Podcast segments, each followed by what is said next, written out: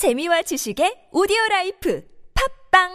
골반 잡자 바로 잡자 바디로직. 허리 통증 바로 잡자 바디로직. 몸매 교정 바로 여름에도 잡자, 아시죠? 바디로직. 바디로직 라이트. 통기성이 좋아서 한여름에도 쾌적. 신축성은 여전해서 내 몸에도 최적. 올여름도 자세가 좋아지는 골반교정 타이즈 바디로직. 검색창에 골반교정 바디로직 라이트. 박 원장, 요즘 한숨이 많아졌네. 무슨 고민 있어? 에휴, 말도 마. 광고비는 오르고 매출은 줄어서 고민이 많아. 김 원장네는 어때? 우리 병원은 피엔비 마케팅에 맡겼는데 난 매출 고민 안 해. 피엔비 마케팅? 광고주의 입장에서 성공을 목표로 광고한다는 철학이 있다네. 팝빵 광고도 대행한다고 하던데. 박 원장, 빨리 피엔비 마케팅에 연락해보게. 피엔비 마케팅. 광고는 결과로 이야기합니다. 김 대리, 필 때마다 처음 그 맛이라며? 그럼, 처음 맛본 그 느낌 그대로라니까. 처음 그 맛 그대로? 아, 대체 비결이 뭐야? 티지디 클리너. 티지디 클리너? 아이코스 릴 세정인 티지디 클리너. 구십구 점 구구 퍼센트의 살균력으로 세정과 탈취를 동시에. 처음 그 맛처럼 티지디 클리너. 네이버와 딴지마켓에서 검색해보세요. 취업을 준비하고 있는데 아이를 어떻게 할지 고민이에요. 전 맞벌이 가정인데요. 우리 아이는 어떻게 돌봐야 될까요? 걱정 마세요. 아이 돌봄 서비스가 있잖아요. 아이 키우는 가정을 위해 서울시와 이십오 개 자치구가 함께 추진하는 아이 돌봄 서비스에 도움을 요청하세요. 아이 돌보미 선생님이 가정으로 찾아가 부모님의 걱정을 덜어드려요. 이제 육아 고민 혼자 하지 마세요. 아이 돌봄 서비스와 함께하세요.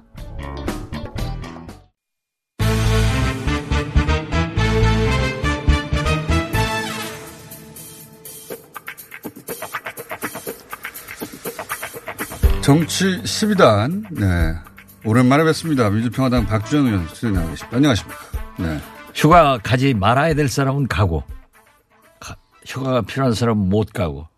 그러니까 저, 훨씬 지난 이 주간요. 네. 예, 방송 청취율이 높아졌어요. 제가 없어서. 예. 아, 그런데 이상하더라고요. 네. 만나는 분들이 네. 재미가 없더라. 청취율은 높아졌고. 네. 그 이 주간 그럼 계속 스튜디오 나오셨습니까? 나왔죠. 네. 어. 개근하셨군요. 네. 개근할 필요성이 있는 거예요. 제가 나와야 요즘 우리 민주평화당 이름이라도 나오지. 여기 아니면 안 불러줍니다. 자, 마침 또 그 어, 제가 휴가 가고 또 이렇게 뜸한 사이 북미 관계도 뜸했었습니다. 좀 그죠? 특별한 뉴스가 없었어요. 근데 그렇습니다. 그런데 예. 또 갑자기 또 시작됐습니다. 이제 예. 뜸했던 이유는 뭘까요? 제가 이제 공장장 추궁할 것 같아서 어제 예. 에스엔에스에다 추궁하지 말라고 했는데 역시 제 공간에 넘어가네요. 폼페이오 장관이 일주일 내로 북한 갈 것이다. 예. 그런데 이 주 만에 가는 거예요. 예. 그런데 사실 미국도 그렇고 우리 보수층도 우물가에 가서 숭늉 내놓으라 가는 거예요 지금. 어, 그 어떤 의미입니까? 구일이 예. 싱가포르 북미 정상회담이 끝난 게 삼 주밖에 안 됐습니다. 그렇죠. 아, 이 사이에 어떻게 비핵화가 다 이루어지고 어? 모든 것이 다 잘 돼갑니다. 그런데 워낙 지난 몇 개월간 엄청난 속도로 움직여가지고. 그렇죠. 예. 그리고 지금 김정은 위원장도 그 사이에 중국 가서. 중국 세 번 만났습니다. 예. 세 번. 예. 북미 정상회담 후는 한 번 간 거지. 네, 토탈 세 번. 토탈 세 번. 말을 그렇게 해야 방송 청취자가 알아듣는 거예요. 그러니까 지난 이 주가 훨씬 높았다니까. 아무튼 네. 갔다 왔잖아요. 네. 그리고 요즘 민생 탐방을 광폭 행보를 하고 있어요. 김정은 위원장이 광폭 행보를. 그렇죠. 네. 왜냐하면 과시를 하는 거예요. 네. 어? 핵 문제도 미국과 이렇게 해결할 수 있고 네. 체제 보장 받는다 이거죠. 그리고 경제 발전도 중국, 미국으로부터 발전할 수 있으니까 자신감이 아주 대단한 것 같습니다. 민생에 내가 전념한다. 음. 이걸 보여주는 겁니다. 보여주는데 사실 네. 저는 처음 문재인 대통령께서 사 이칠 판문점 회담도 북미 정상회담의 길잡이다. 네. 그리고 모든 것은 트럼프 대통령이 다 하신다. 네. 노벨 평화상도 거기서 받아야지 왜 나냐. 네. 이렇게 아주 겸손한 안전운전을 했는데 물론 남북관계가 급속도로 좋아지고 이렇게 일을 추진하는 것은 좋은데 너무 많이 하는 것 같아요. 최근에. 지금 뭐 철도회담, 도로회담, 이산가족상봉, 무슨 뭐 농구단 음. 별게 다 시작되고 있잖아요. 완전 전방위로 하고 있죠. 지금. 예, 네. 전방위로 하고 있는데 이러한 모든 것이 발효, 네. 효과를 보려면은 북미 정상회담이 성공해야 나타납니다. 물론 그렇습니다. 북한 제재 네. 여기에 해당이 되니까. 그런데 이렇게 동시다발로 일을 진행할 때 좋은 점도 물론 있지만 나쁜 점이 그러니까 우려되는 지점이 있다면 어떤 겁니까? 그러니까 우려되는 지점이 있으니까 말씀하시죠. 제 경험에 의하면은 네. 북한의 인력 풀, 맨파워가 네. 캐파시티, 능력이 그렇게 동시다발적으로 여러 아, 행사를 할 수 없어요. 아, 그러니까. 그렇기 때문에 우리가 좀 속도 조절을 해 주고. 거꾸로. 예. 김정은 이 원장 북한의 주요 인사들이 북미 관계 일을 할 수 있도록 아. 처음처럼 돌아가자. 음. 그래서 나는 우리 정부가 좀 속도 조절했으면 좋겠다. 아하. 이렇게 얘기 드립니다. 그런 의미. 그러니까 예. 어. 빠르다는 자체가 나쁘다는 게 아니라 북한이 그걸 담당할 인력풀이라는 게 한정되어 있는데 그 이제 여러 가지 행사 동시에 벌어지다 보면 그 인력들이 그 일에 매달리게 되니까 다른 일을 못하게 되고. 그렇죠. 네. 그래서 북미 관계도 집중하려면 힘이 그 인력이 한 군데 집중할 그런 계기가 필요한데 지금 좀 흩어져 있다 이런 말씀이죠. 그렇습니다. 네. 네. 음. 그래서 최근에. 그래서 조금 늦어진 면도 있다. 네. 최근에 미국의 주요 인사를 제가 네. 통화를 했는데 제가 방송에서 그 얘기를 했는데 그게 맞다고 음. 어? 굉장히. 북한이 바쁘다. 정신없다 이거죠. 북한이 정신없다. 네. 너무 많은 일들이 동시에 예, 벌어서 예. 정신없다. 막 동시다발로 터지니까. 김정은 위원장 스타일도 막 밀어붙인 스타일이고. 어, 그렇죠. 네. 네. 정신없다. 그러다 보니 북미 관계가 북미 관계가 가장 신중해야 될 관계다 보니까 어, 오히려 조금 미뤄지게 된다. 네, 그렇죠. 아하, 네. 그런 측면이 있었군요. 이, 아, 저희가 이제 김준영 교수하고 얘기했을 때 미국에서 바라볼 때는 또 미국이 그 사이에 그 국무부의 라인업을 정리하느라고 좀 늦어진 측면도 있다고 했는데 물론 그것도 있고요. 그 북한 내부적 내부적으로는 그런 측면이 있었다. 네. 네. 그런데 지금. 네. 이번에 폼페이오 장관이 평양을 방북했을 때 네. 카운터파트가 누구로 나오느냐. 김영철 위원장이 그 김영철 위원장이 아니라 부장. 어, 부장이 네. 아닐 수도 있다는 거 아닙니까? 아닐 수도 있다 이거죠. 왜냐하면 국무부 라인이기 때문에 네. 원칙적으로 하면은 이 리용호, 리수영 네. 이 외교 라인이 북한에서도 나와야 돼요. 네. 그런데 저는 아주 조심스럽습니다만은 이번 칠월 일일 날 예. 엊그제 예. 앤드루 킴이 한국을 방문해서 판문점에서 예.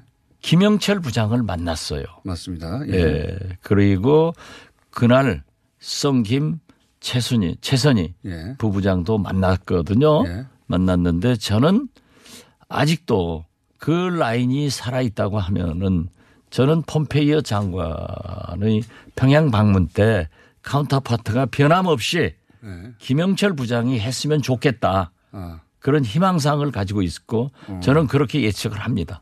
아, 그러시군요. 김준영 교수하고 좀 다르게 예측하시죠. 김준영 교수는 이제 씨아이에이 시절에 폼페이오 장관이 시작했고 접촉을. 그다음에 이제 외무부 수장, 국무부 수장이 됐으니까 그 북한도 외교 라인으로 이제 변경될 것이다. 라고 전망을 하던데 그것이 정석이죠. 정석인데 정석이지만은 저처럼 네. 북미 관계가 빨리 잘 될 수 있도록 하기 위해서는 역시 실력자들이 외교가 아니라 해야 된다. 음. 그리고 북한은 좀 특수성이 있는 게 통전부장이 이런 대미 대북 관계를 다 하거든요. 네. 물론 외무성 북미국장 등이 하고 있지만은 외무성보다 더 위에 있는 거죠. 더 위에 있죠. 예. 실질적으로. 정치적 그렇기 때문에 예. 모든 국내에서도 그렇죠. 여야 간에 정치 협상을 하거나 저 외교적으로 정치 협상을 할 때는 실력자들이 나오는 게 좋아요. 그래서 저는 예. 좀 북미 관계 개선을 위해서 김영철 부장이 나오는 것을 제일 기다리고 있고 그게 제 희망사항입니다. 그러면 더 빨리 진행. 네, 그런데 것은. 아마 적중해야 될 거예요. 적중해야 될 거. 적중할 겁니다도 아니고 적중해야 될 거를. 어, 돼야 될 거죠. 어, 그래야 잘 되는 거죠. 그러면 이건 어떻습니까? 저도 그렇게 전망했고 그리고 미국 언론도 그런 이야기가 나왔던데 김정은 위원장이 구월 달에 유엔에 가서 연설할 수 있는 거 아니냐 그런 가능성 어떻게 보세요? 이제 그 미국이라는 게요. 네. 포스 오브 줄라이 칠월 사일 독립기념일부터 구월 첫 월요일 네. 레이버데이 노동자 날까지 이 두 달간은 완전히 베케이션 시즌입니다. 네. 휴가 기간이에요. 네. 그러니까 거의 정부 기관이나 민간 기관이나 큰 빅 이벤트를 하지 않고 그냥 휴가 즐기는 거예요. 네. 현상 유지만 하고. 네. 네. 그래서 저는 에 십일월 중간 선거를 앞두고 트럼프 대통령은 반드시 빅 이벤트를 하겠죠. 극적인 빅 이벤트를 해서 이겨야 된단 말이에요. 네. 그래서 저는 사실 그렇게 하기 위해서는 평양을 가거나 갈 수 있다 이렇게 예측을 했는데 역시 네. 제가 십이 단밖에 못 되는 거야. 어? 만약 내가 십삼 단, 십사 단이었으면 구월이 네. 유엔 총회가 열리잖아요. 예. 그렇기 때문에 뉴욕으로, 뉴욕으로 초청을 해서 예. 김정은 위원장이 사상 최초로 예. 유엔 북한의 정상이 유엔 총회 본회의장에서 연설을 연설. 하고 또 트럼프 대통령과 회담을 하면은 빅 이벤트가 되니까 엄청나게 큰 이벤트죠. 예. 그래서 저는 또 명분이 되잖아요. 예. 그렇기 때문에 구월이면은 come September. 감세템포. 김정은 유엔 가서 총회 연설하고 트럼프 대통령 만나서 최소한 십일월 중간 선거까지는 어떤 무엇인가 트럼프한테 선물 주는데 그게 아이씨비엠 해체 해체 정도는 간다. 음. 그러니까 너무 성급하게 봐서는 안 돼요. 네. 그거 하나가 스텝 바이 스텝 하나하나가 해결되고 있잖아요. 구월 유엔 연설 가능성을 높게 보시는 거네요. 저는 높게 봅니다. 네. 그 정도 이상의 이벤트가 있겠는가. 네. 사실 생각하기 어렵죠. 그렇죠. 전 세계에서 다 모여가지고. 내가 얘기하니까 모여. 공장장 이제 알아듣네. 제가 먼저 얘기했습니다. 이거. 아니 그런데 먼저 했다고 주장하는 것이 필요해요. 그러면은 의원님이 먼저 주장한 걸로 하죠, 그럼. 아, 이건 아니고. 만약에 이날 실제 연설이 이루어진다면, 어, 그 이후 굉장히 또 급속도로 진척이 될 수 있지 않습니까? 그렇습니다. 경제 제재가 좀 일부 먼저 해제될 수도 있는 거 아닙니까?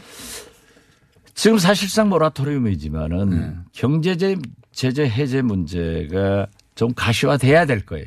네. 그걸 이번에 폼페이오가 가서 어 시간표는 제시하지 않겠다. 뭐 볼턴은 그냥 한마디 한 거고 네. 압력 요구로 그렇게 했지만은 지금 미군 유해 네. 송환시키고 또 꼭 과거를 보면은 북한에서는 미국의 고위층이 북한을 방문해야만이 억류한 사람들도 풀어주고 예. 모든 선물을 꼭 들려보내거든요. 예. 그래서 저는 폼페이오 장관이 가서 돌아, 돌아올 때 예, 유해를 송환받아 올 거고 예. 어, 거기에 담례로 최소한 어떤 경제제재 문제의 플랜과 어, 아이씨비엠 문제를 그때까지는 어떻게 하겠다. 이런 것들이 좀 얘기가 진척될 거예요. 그렇기 때문에 트럼프 대통령은 지금 잘 되고 있다. 그러니까요. 하고 하는 거예요. 뭐 트윗도 보면 신난 어, 그렇죠. 뉘앙스입니다. 네. 잘 된다. 아, 그리고 김정은 위원장도 큰 변화가 보게 될 것이다. 네. 그 육 일이 싱가포르 회담에서 트럼프 대통령이 말씀했잖아요. 둘 다 되돌아갈 수는 없습니다. 이제. 없죠. 네. 되돌아갈 수는 없는 거예요. 네. 네. 둘 다 망하는 겁니다. 그러면 되돌아가면. 망하면 안 되죠. 그러니까 되돌아갈 수 없다는 거죠. 그렇죠. 속도가 문제고. 끝장이에요. 돌아가면. 네. 속도가 문제인 것이고. 어, 알겠습니다. 십이 단 해당되는 사항은 여기까지 하고요. 어, 국내 정치 잠깐 얘기해 볼까요? 아니면 그건 뭐 요즘 재미없는데 뭐. 아니, 요 앞 시간에 안상수 어, 준비위원장 나오셔가지고 예. 여러 가지 얘기하셨는데 그 중에 한 가지가 원래 이제 그 지방선거 끝나고 나면 야권의 정계개편 특히 보수진영의 정계개편 얘기가 많았지 않습니까? 근데 지금은 쏙 들어왔어요. 그죠? 그 정계개편을 할 만한 동력조차 어, 발휘하기 어려울 정도로 망해서 그런 건지 이거 어떻게 되어갈까요? 지금 보십시오. 네. 참패한 당은 네. 싸워가지고 망하거든요. 네. 그런데 우리 민주평화당도 일인 이표제 일인 일표제 싸웠어요. 한 이틀 네. 싸우는데 어제 내가 가서 정리했습니다. 이러지 말자. 그런데 지금 한국당은 싸워도 힘이 없어요. 그리고 누가 뭘 거기 나가서 뭐 하겠어요? 차라리 저 발상의 전화를 해서 저를 비대위원장으로 데려가면은 내가 딱 정리해가지고 누가 아니, 하겠어요? 아니 그 누가 하냐 문제가 외과 아니라. 수술 잘한다고 이국종 교수도 참나 이건 발상에 진짜 기가 막힌 노벨 과학상 받아야 돼. 아이디어상 받아야 돼. 누가 될 거라고 보십니까? 김병준 교수님 얘기 많이 저는 나오죠. 김병준 교수는 본래 예. 우리 쪽이었는데 예. 함지적이죠. 예. 좋다 나쁘다가 아니라 박근혜 대통령의 제안을 받아서 총리, 예. 마지막 총리 하려고 그랬어요. 하려고 했죠. 예. 굉장히 좋아했습니다. 좋아했고. 예. 그런데 우리 야당이 예. 이제 반대하니까 못했는데 그러한 것을 가졌기 때문에 자기가 한번 가서 해볼까 네. 이런 생각을 하시는 것 아닌가 저는 그렇게 봅니다만은 가봐야 자기 고생만 할 거예요. 그, 그건 나는 김병준 지금. 교수하고 개인적으로 네. 뭐 아주 친하지는 않지만은 서로 잘 아는데 김병준 교수님 제 방송 듣고 가지 마세요. 왜요? 아, 그분이 알아서 판단하시겠죠. 아니 그분이 가면은 네. 한국당이 잘 되면 안 돼요. 잘 될까봐. 아니 누가 가도 잘 안 돼요. 그 다음이 뭡니까? 제가 궁금한 건 비제이가 누가 되든 누가 오시겠죠. 근데 그 다음이 어떻게 되는 겁니까? 그 다음 무슨 정계 개편 바른미래당과의 합당 뭐 혹은 뭐 연대 혹은 제가 볼 때는 지금까지 경험에 의하면요. 예. 그거 잘 맞추시잖아요. 보수는 예. 자기 개인 이익으로 뭉칩니다. 이념으로 뭉치는 가치관이 아니에요. 예. 그렇기 때문에 보수는 분열은 잘 안 됩니다. 그런데 이미 분열돼 있지 않습니까? 지금. 아니죠. 아직은 분열 안 됐어요. 이 분열도 우리 진보 개혁 세력처럼 예. 자꾸 해본 사람들이 잘하지. 그런데 우리 진보 개혁 세력들은 분열도 잘하지만 또 통합도 잘해요. 그런데 보수는 잘 분열 안 하지만. 한번 지금 벌어졌다가. 그 정도 벌어진 것은 벌어진 게 아니잖아요. 이번 지방선거만 보더라도 네. 사천여 명의 당선자 중 열일곱 명의 광역단체장을 포함해서 한 사천여 명 예. 기초위원까지 되는데 민주당이 열일곱 석 광역단체장 중 열네 석을 먹는 등 예. 이천오백 석을 먹어버린 거예요. 예. 엄청나게 휩쓸어버렸잖아요. 그렇죠. 예. 그럼 망한 당들이 꼭 싸운다고요. 그러니까 지금 망한 당. 한국당, 바른미래당, 민주평화당 다 싸우는데 우리는 어제 딱 봉합시켰는데 또 싸울 거예요. 그런데 어떻게 됐든 한국당은 분열은 안 되지만 누가 비대위원장 가더라도 네. 지금 총선 시간도 아니고 네. 대통령 시기도 아니고 지방선거는 의미가 없어요. 네. 그렇기 때문에 저는 볼 때 인적 청산을 몇 사람 하는 선에서 현역 의원 중심으로 가게 될 것이다. 네. 그러니까 큰 변화는 없다. 그렇게 뭐 보고. 분당 혹은 합당 이런 게 없어요. 아, 그렇게는 안 될 거예요. 그리고 바른미래당은 어제 보도 보니까 안철수 대표가 다시 당대표 출마하겠다. 하겠다고 본인이 밝힌 건 아닙니다. 본인이 밝힌 건 아닌데 네, 지금 군부를 떼면은 장작은 타요. 연기가 나고 있다고. 설마 그렇게 빨리 나올까요? 대통령 선거 때도 그랬잖아요. 그렇기 때문에 야. 제가 볼 때는 바른미래당은 네. 지금 현재 우리 민주평화당 제가 맨 먼저 제안했던 개혁벨트 이 네. 문제에 대해서 일부 바른미래당 의원들이 찬동하고 있어요. 네. 그렇기 때문에 혹시 거기는 어떨는지 모르지만은 한국당은 인적 청산 몇 사람하고 큰 변화 없을 것이다. 몇 명 탈당 정도 합니까? 뭐 제명을 시키든지 탈당 출당 뭐 출당을 하든지 네. 그러겠죠. 그러겠지만은 큰 변화 없고 큰 변화 없이 그냥 그대로 잘 계시라. 저는 그렇게 바랍니다. 바른미래당과의 관계도 지금과 거의 비슷하게 그냥. 바른미래당은 한국당으로 갈 사람들이 나올 거예요. 음, 일부 나와서. 예, 그 대신 우리 당으로 올 사람들도 있고. 그러면.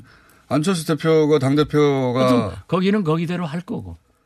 아, 그러면 안철수 또 대표. 안철수 대표는 이런 것도 있겠죠. 자기는 한국당과 통합을 주장하지 않지만은 가만히 있으면은 한국당으로 통합되면은 자동적으로 본래의 집으로 찾아가서 내가 여기서 대통령 후보 되겠다 하는 둥지를 틀 수 있기 때문에 그러니까 복잡하게 생각할 거예요. 통합된 보수당에서 보수 후보가 되는 그림. 그렇죠. 그런 그 그림을 안철수 대표는 그리고 있을 것이다. 저는 그렇게 짐작합니다. 이런 그 박지원 대표님이 본인의 미래 말고 다 다른 다른 미래는 잘 맞추시니까요. 아, 제 미래도 잘 맞추잖아요. 저는 분명히 예. 그 오늘 아침에도 제가 일부러 올렸습니다마는. 촛불혁명의 성공과 새로운 대한민국을 위해서는 문재인 정부가 성공해야 됩니다. 그렇게 하기 위해서는 지금 현재 대북 문제나 적폐청산은 성공했는데 네. 개혁이 미진하고 네. 어, 민생경제가 어렵기 때문에. 법안 통과가 어려우니까요. 네, 네. 이것을 우리가 개혁벨트로 음. 처음 구성하자 했을 때 안 됐는데 지금이라도 이게 잘 돼갑니까? 백오십칠 석으로 해서 네. 민주당과 청와대에서 제가 제안한 것을 우리 천정배 대표가 제안한 것을 받아들여야 돼요. 그래서 그림을 그려야 되는데 디자이너가 없어요. 아직 지적이 잘 안 되고 있습니다. 네, 그런데 곧 잘 될 거예요. 잘 될 거라고 하시면 저는 잘, 잘 됩니다. 왜냐하면 민주당 전당대회 후가 되지 지금은 안 되죠. 그 이후에 될 것이죠. 네. 민주당은 누가 당대표가 될까요? 저는 아는데 말은 못해요. 아니 그러니까 뭐 저기 대표님이 된다고 한, 한다고 꼭 되는 건 아닌데 그 돌아가는 걸 보니까 이 사람이 될 것 같아. 딱 감이 있을 거니까. 그 저하고 다 가까운 사람들인데. 아니 그러니까 그 사람이 되어야 한다가 아니라 네. 될 것 같다. 네, 그건 말 못해요. 객관적으로 그냥. 네. 전망. 제가 왜 저 죽을 일을 합니까? 몇 선입니까? 다선이 될 거예요. 다 다선이 나오죠. 다 다선이 어, 나오는데. 그 다선이 됩니까? 네. 다선도 다선 의미가 있으니까. 대표님과 가까운 사람입니까? 다 가까워요. 다 가깝겠죠. 네. 남자인가요? 예. 여성 후보가 그렇게 많지 않으니까. 남자. 박영선 전 원내대표가 활발하게 하고 있는데 네. 저하고 박남매니까 거기가 됐으면 좋겠는데. 어렵습니까? 어려운 게 아니라 해봐야 알죠. 하지만 남자가 될 가능성이 높다고 보시나요? 왜냐하면은 이 후보가 많기 때문에 중앙위원회에서. 혹시 과거에 총리했던 분도 됩니까? 저는 답변 안 했어요. 예, 중앙위원회에서 예. 컷오프 세 명으로 시킨다 하면은 예. 중앙위원회는 되게 파벌로 가요. 네. 그 구성원이 네. 그렇기 때문에 그 컷오프를 해봐야 나타나죠. 그리고 친문들이 단일화한다. 뭐 부엉이 또 부엉이 나왔대. 네. 그런 것은 뭐 나올 수 있어요. 정당이란 게. 그렇지만은 이제 그런 명분으로 어쩌고 저쩌고 하지만은 제가 볼 때는 될 사람이 있어요. 그래요. 그분이 돼야 되고. 그래요. 네. 삼 선인가요? 사 선인가요? 그냥 다선이에요. 오늘 오늘 여기까지 하고 다음 주에 알려주십시오. 네, 지금까지 십이 단 민주평화당 박지원 전 대표, 한 번 대표는 영원한 대표 박지원 대표였습니다. 감사합니다. 감사합니다. 오늘 녹음 끝나고 한 잔? 술 끊는다며 술 끊겠다는 결심들 많이 하시는데 네. 쓸데없는 짓 하지 마시고요. 네, 술 친구미 있잖아요. 아니 다들 술자리만 있으면 오라고 난리잖아. 술친금 들고 가야지. 술친금을 그렇게 퍼주니까 부르지. 술친구미 있어야 술자리가 오래간단 말이야. 내 친구들이 전부 다 술친구미 인정했어. 오빠도 한 잔 콜? 그렇다면 가지야! 네이버에 술친구미를 검색하세요. 멀쩡합니다 진짜. 해결했어? 은행 갈 시간 없어서 어떻게 해야 하나 고민 중이야. 아직도 은행에 간다고? 은행 도착해서 번호표 뽑고 기다리다 보면 점심시간 끝! 그럼 어떡해? 하나은행 이지페이론이 있잖아. 스마트폰만 있으면 앱 설치 없이 공인인증서 없이 삼 분 이내 은행 대출 된다고. 와 정말 쉽다. 오빠 최고. 케이이비 하나은행 이지페이론 팝빵 앱 순위 페이지의 배너를 참고하세요. 오빠 우리 어디 가는 거야? 정수 가지. 와 우리 말 타러 가는 거야? 아, 그렇게 좋아? 고민하지 말고 장수로 오세요. 온 가족이 즐기는 승마 체험과 국내 최대 규모의 말 역사 체험관 등 장수에는 정말 볼 것, 누릴 것들이 넘쳐난답니다. 말의 심장소리를 직접 느껴보는 장수에서의 하룬 여행. 장수는 항상 가까이 있습니다. 주말 여행은 장수로. 승마 체험 예약은 공육삼 삼오공 오사팔육. 오빠 나 요즘 고민 있어. 뭔데? 헤이브로 올인원 파워바를 아는 오빠한테 줬는데 아 요즘 이 오빠 너무 섹시해. 응? 왜? 향이 좋아서 샤워할 때마다 쓴다는데 그 향이 온몸에 배가지고 은은하게 향이 나는 게 엄청 설레는 거 있지? 그래 그럼 나도 써볼까? 진짜 꼭 한번 써봐. 이거 완전 물건이라니까. 여자의 마음을 훔치는 향수 비누 헤이브로 올인원 파워바. 포털에 헤이브로를 검색하세요. 헤이브로.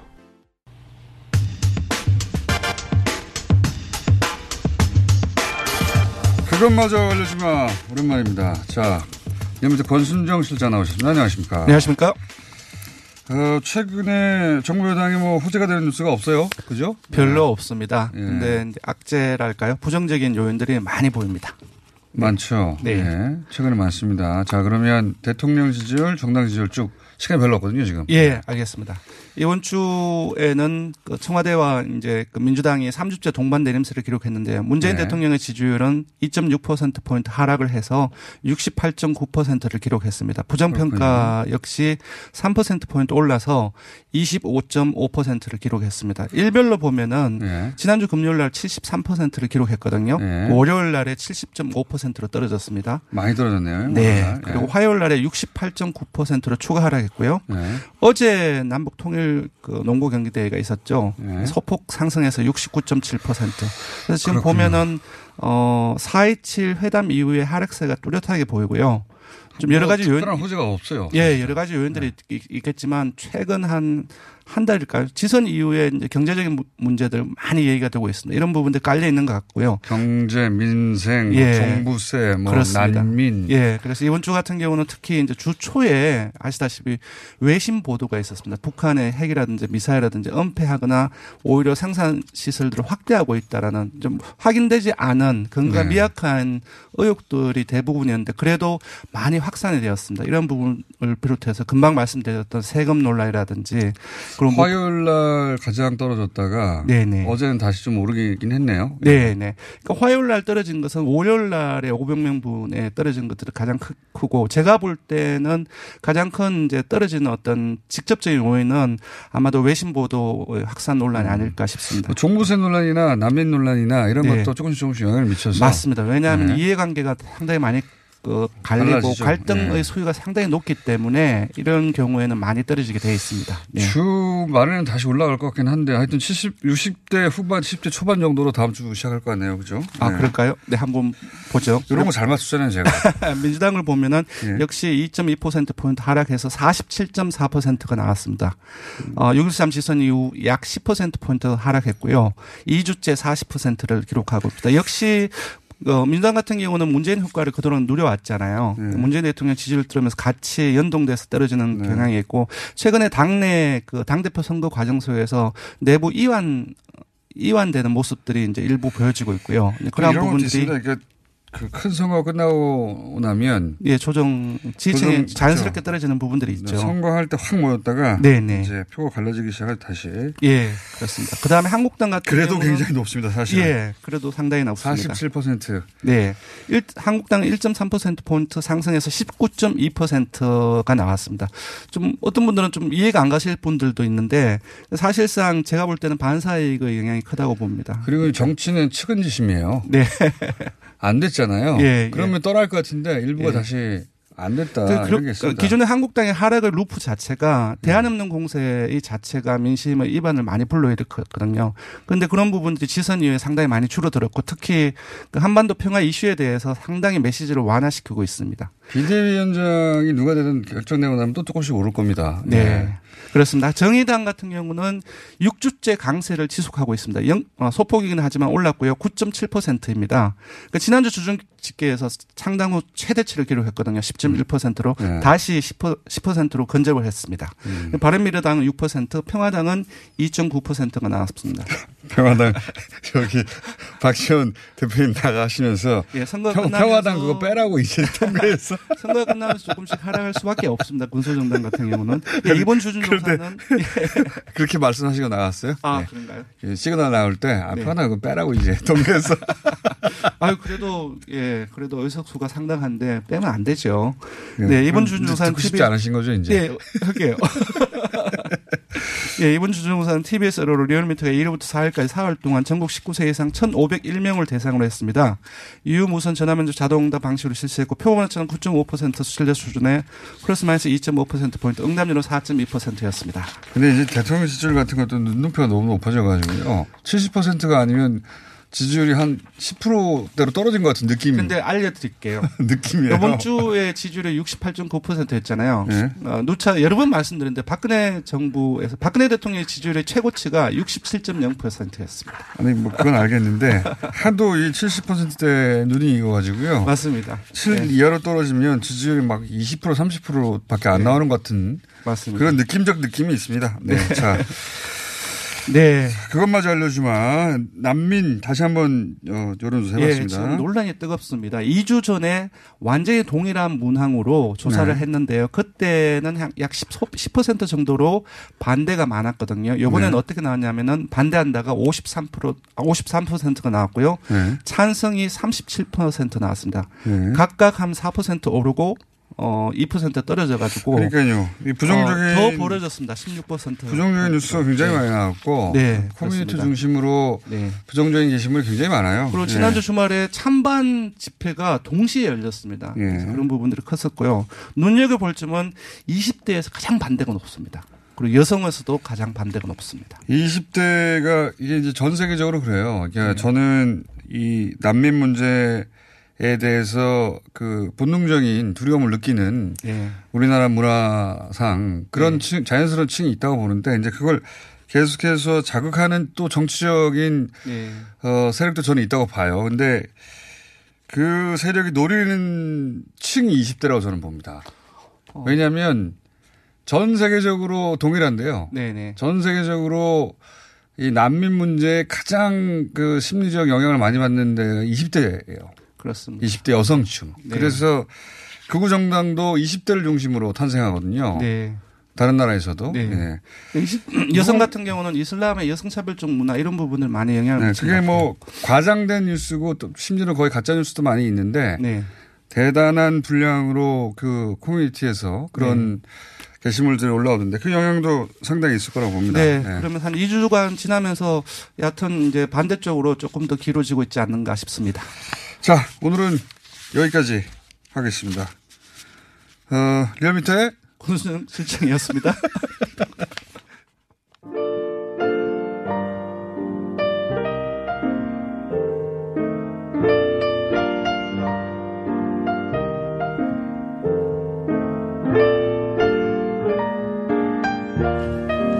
자, 불친절한 에이에스. 박지원 대표님. 공장장 없을 땐 공장장 입국을 막아야 한다고 그러면서 재미가 없었다니요. 좋다고 할 줄 언제고. 그런 얘기를 했습니까? 어, 도올 선생을 한국당 비대위원장으로 추천합니다. 김현정의 뉴스쇼에 정우성 씨가 나오던데요. 이런 문자가 있네요. 예, 저희 작가들이 지금 난리가 났습니다. 정우성 씨 모시라고. 어, 알겠습니다. 연락 한번 해보겠습니다. 네, 제가 없을 때 섭외가 됐나 봐요. 자, 어, 그 외에 어, 여러 가지 있는데 여기까지만 하겠습니다. 네.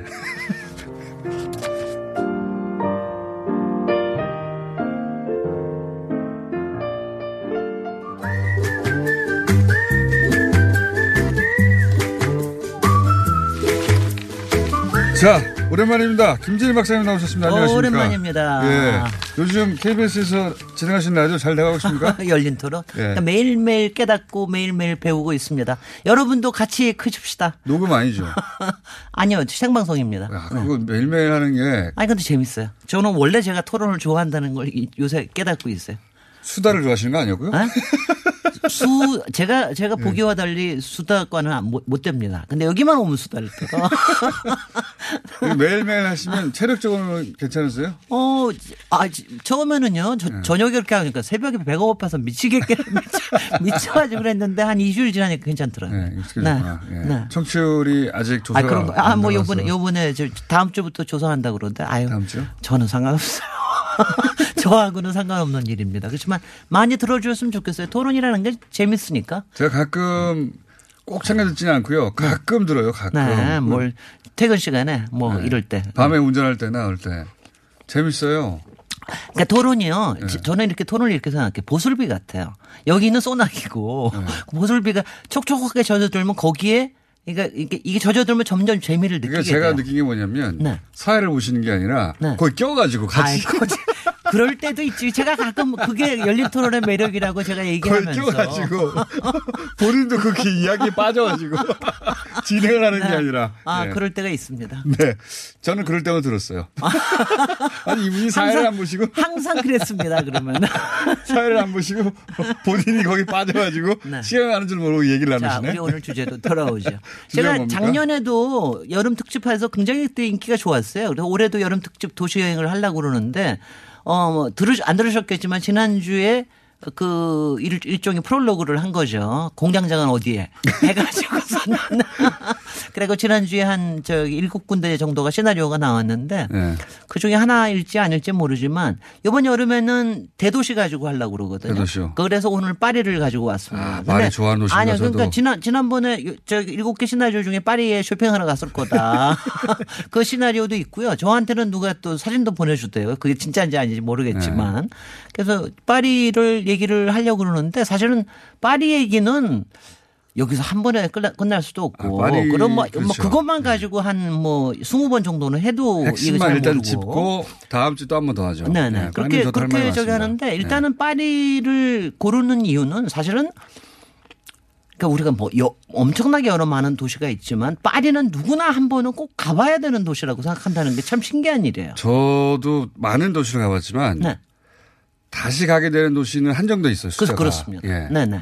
그러니까 아, 이 도시를 또 한 번 더 가고 또 한 번 더 가고 하는. 네. 그러니까 갔던 곳을 또 가게 되는 도시들은 그렇게 많지가 않거든요. 그리고 갈 때마다 또 새로운 거 발견해요. 네. 네. 파리가 그중에서 가장 반복하여서 가게 된 도시가 하나. 네네. 바로 네. 그, 그게 굉장히 신기한 거고요. 몇 가지가 신기한 점이 있습니다. 왜냐하면 볼 거 다 봤다. 네. 보통 도시를 가고 나서 네. 아, 여긴 다 봤고 다시 올 리는 없다. 네. 이렇게 되는 도시가 많거든요. 네. 파리는 아니에요. 네. 네. 근데 처음에야 갈 때야 무슨 물론 에펠탑, 에펠탑 보러 가고 노트르담 보러 가고 샹젤리제 가서 걷고 뭐, 뭐 좀 쇼핑 좀 하고 이러는 거겠지만 어, 가면 갈수록 뭐가 더 보이는 도시가 이제 저기, 저기인데 특히 이제 여름에 가는 건 상당히 좋아요. 여름에 가야 걔네들 다 휴가 떠나고 물론 관광객들이 너무 많습니다. 음. 근데 이제 파리가 제가 이제 신기하게 생각하는 게 여러분들이 가도 신기하게 생각할 거예요. 야, 에펠탑 높은 거 빼놓고 저쪽에 라다팡스에 조금 높은 거 빼놓고는 어쩌면 이렇게 도시가 다 높이가 같으냐. 육 층짜리로고. 아, 육 층짜리에서 칠 층이나. 예, 제한, 이거를 해서 이러, 이거, 그 이유를 어, 저는 모르지만 우리 김본전. 나폴레옹 때 정해진 거 아닙니까? 공장장은 아시겠 나폴레옹 삼 세 때입니다. 네. 그러니까 천팔백육십 년대. 네. 그때 나폴레옹 삼 세가 사실은 이제 이것 때문에 시작을 한 거예요. 거기가 워낙 밀집이 되고 그러니까 혁명이 일어난 데가 프랑스 혁명이 일어난 데가 파리 아닙니까? 네. 그러니까 언제 들고 일어설지 모르니까 좀 그런 거 좀 들고 일어서지 않게 도시계획을 다시 해야 되겠다. 네. 그래가지고 한 게 재개발 계획을 세운 겁니다. 네. 그래서 오스망이라는 사람한테 이 전체적인 도, 도시계획을 세우게, 세워요. 그러니까 그때 처음으로 만들어진 게 도시를 관통하는 도로들입니다. 네. 그리고 특히 방사상으로 도로를 그렇죠. 만들죠. 그래서 그 개선문 위에 올라가면 네. 솔직히 개선문 위에 올라가서 이렇게 보이는 도로를 쫙쫙 사방으로 이렇게 뚫려져 있는 거는 사실 그건 꿈에나 나오는 일. 맞아요. 거예요. 도시가 그렇게 돼 있어요. 도시가 그렇게 이렇게 생기는 건 좀 이상해. 콤파스 그려가지고 뺑뺑뺑 돌린 것처럼. 글쎄 예, 말이죠. 예. 그러니까, 그러니까 그런 거를 그때 만든 건데 그, 그때 만들면서 도시의 높이 규제를 합니다. 예. 그러니까 이십오 미터로 해요. 예. 육 층 혹은 칠 층 정도. 네네. 예. 그러니까 그때는 막 누르고 눌러가지고 층고를 낮게 해가지고 막 칠 층 끼워놓고 막 옥, 저 옥탑방 끼워놓고 막 그랬는데 지금은 지금은 몇, 몇 미터게요? 지금. 모르겠는데요. 아니 참 놀라운 게 얘네들이 이십오 미터에서 삼십일 미터까지는 올렸어요. 육 미터만 올렸네요. 그러니까 왜 올렸냐? 뭐 네. 한 층을 높이라고 올린 게 아니라 요새는 이제 설비나 이런 게 있기 때문에 층고가 조금 높아지는 게 필요해요. 네. 그래서 그거 높인 거 외에는 네. 백오십 년 동안 안 높였습니다. 그러니까 그 정말 신기 정말 신기해도 이런 신기함이 없습니다. 덕분에 파리는 그. 태양을 안 가리지 도시가. 네네. 태양도 네. 안 가리고 그리고 제일 한 게 조금 높은 데가 이자가나 몽마르트 언덕이나 뭐 뽕피드 센터나 이렇게 올라가 네. 보면은 지붕만 보이는 거예요. 맞아요. 그러면 막 연애하고 싶어져. 아니 왜냐하면은 왜 그러냐면은 그 그 저 물랭 루즈에서도 나오지만. 모든 사랑들은 그 옥탑방의 지붕에 지붕 밑 방에서 이루어졌거든요. 그러니까 이거로 사람을 사로잡는다는 게 여름에 거기 올라면 뜨거워 죽어요. 물론이죠. 막 그 막 그 양철통 밑에 막 네. 죽습니다. 근데 이거 자체로 하나를 만들었다는 거. 그다음에 파리의 특징의 또 하나가 뭐냐면은 바로 이것 때문에 만들어진 거기도 한데, 그러니까 어디나 가도 명소야.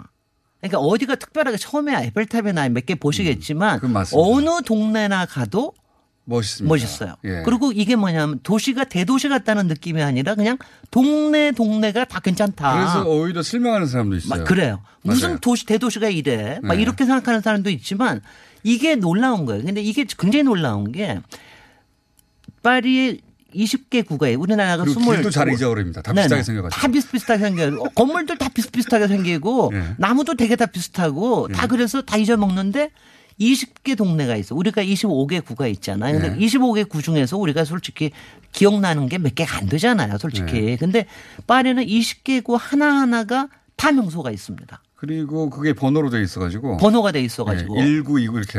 네. 어, 그리고 그 지금 말하는 파리 시내는 이십구 가지가 있는데. 그죠? 이십구 가지, 이십구 가지에서 우리가 파리 도심이라고 생각하는 건 뭐 루브르 있고 이런 데가 네. 한 일, 이, 삼, 사, 오, 육 요 정도거든요. 그렇죠. 네네. 네. 근데 어. 그 말씀하신 그 구마다, 어, 뭐랄까요. 가, 매번 가도 새롭게 보이는. 아 매번 가도 새로운 거예요. 네, 그러니까 가령 맞습니다, 맞습니다. 그러니까 네. 그게 뭐냐면은 가령 저 십팔 구인가 저기 가면은 라빌레트 공원이라는 게 있어요. 근데 네. 그런 거 가면은 야, 여기 이런 게 있는데 거기를 음악도시라고 얘기를 하거든요. 몇 번 왔는데 또 새롭고 그런 거 그, 맞습니다. 그렇습니다. 네. 그러니까 그게 간데 또 가도 제, 좋아요. 또 좋아요. 네. 그건 왜 좋을까? 그건 와인이 있어서 좋은 거고.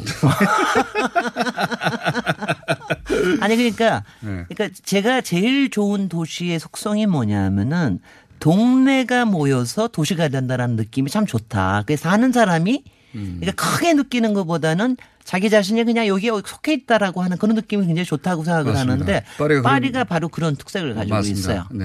동네, 맞습니다. 동네. 맞습니다. 뭐 할 거야. 아니 맞는 말 마시니까 동네 동네 네. 느낌이고 그리고 네. 사람들이 걸어 다녀요. 그래서 말이죠. 예, 그런 네. 작은 동네의 느낌이 뭉쳐져 있기 때문에. 거기 자전거도 잘 안 타. 나는 그것도 그것도 신기하더라고요. 타긴 탑니다만. 어, 타긴 타는데 많이도 안 많이 타요. 많이 걸어 다니고. 걸어 다니고 그, 그게 굉장히 좋다. 근데, 근데 이제 이렇게 된 것 중에 그러니까 코너 코너마다 카페가 있고. 네네. 네. 코너마다 카페가 있고. 어 그런데 이제 제가 다음 이제 또 한 번 이탄을 할 때는 라다팡스라고 이제 아, 완전히 새로운 좋죠. 새로운 데를 얘기를 할 건데 멋있습니다. 말하자면 이런 바탕이 있기 때문에 이게 가능하다. 근데 완전한 그, 미래형 도시죠 거기는 또. 네네 완전히 네. 미래. 거기는 에스에프 영화에 나오는 도시고. 네. 그래 그러니까 그러니까 그러니까 프랑스 문화라는 게.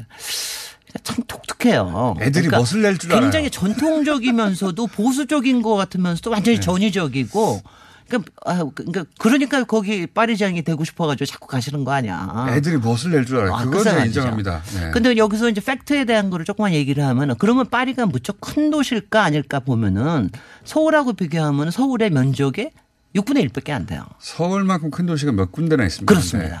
네. 그 다음에 또 하나가 굉장히 중요한 게 서울보다 거기가 밀도가 높아요. 인구 밀도가. 아, 그래요? 그 생각은 안 하셨죠? 아, 그건 몰랐습니다. 그러니까 서울이. 생각해보면 그럴만해요. 그러, 그러니까 막. 도시가 빡빡빡빡 하거든요. 빡빡빡빡 하고 가끔가다 공원이 한번 튀어주고 네. 거리가 있고 이럴 정도인데 그런데도 거기에 있으면 답답하다는 느낌이 안 들거든요. 그게 이제 지붕이 높지 않, 그러니까 그. 층고가 높지 않기 때, 예. 없기 때문에. 높은 건물이 없어서도 그렇고. 그러니까 그게 참 신기한, 굉장히 신기한 일이고. 그러니까 우리가 저 유럽 도시를 얘기할 때 이게 많이 트이고 공원이 많아서 좋은 게 아니라는 거죠. 좋은 도시라는 게 밀도가 꼭꼭 낮아야만 좋은 건 아니고 그거를 어떻게 운영하는 걸 보여준다는 게 파리고. 거기다가 파리에는 일 년에 천만 명에서 한 이천만 명이 관광객이 옵니다. 두글두글 옵니다. 다음 주에 한 번 더 하셔야 되겠습니다. 네, 김진애 박사님이었습니다. 오늘 왜 이렇게 짧아요? 네, 안녕. 안녕. 네, 아니 오늘 조금 짧게 하는 것 같은데. 오십육...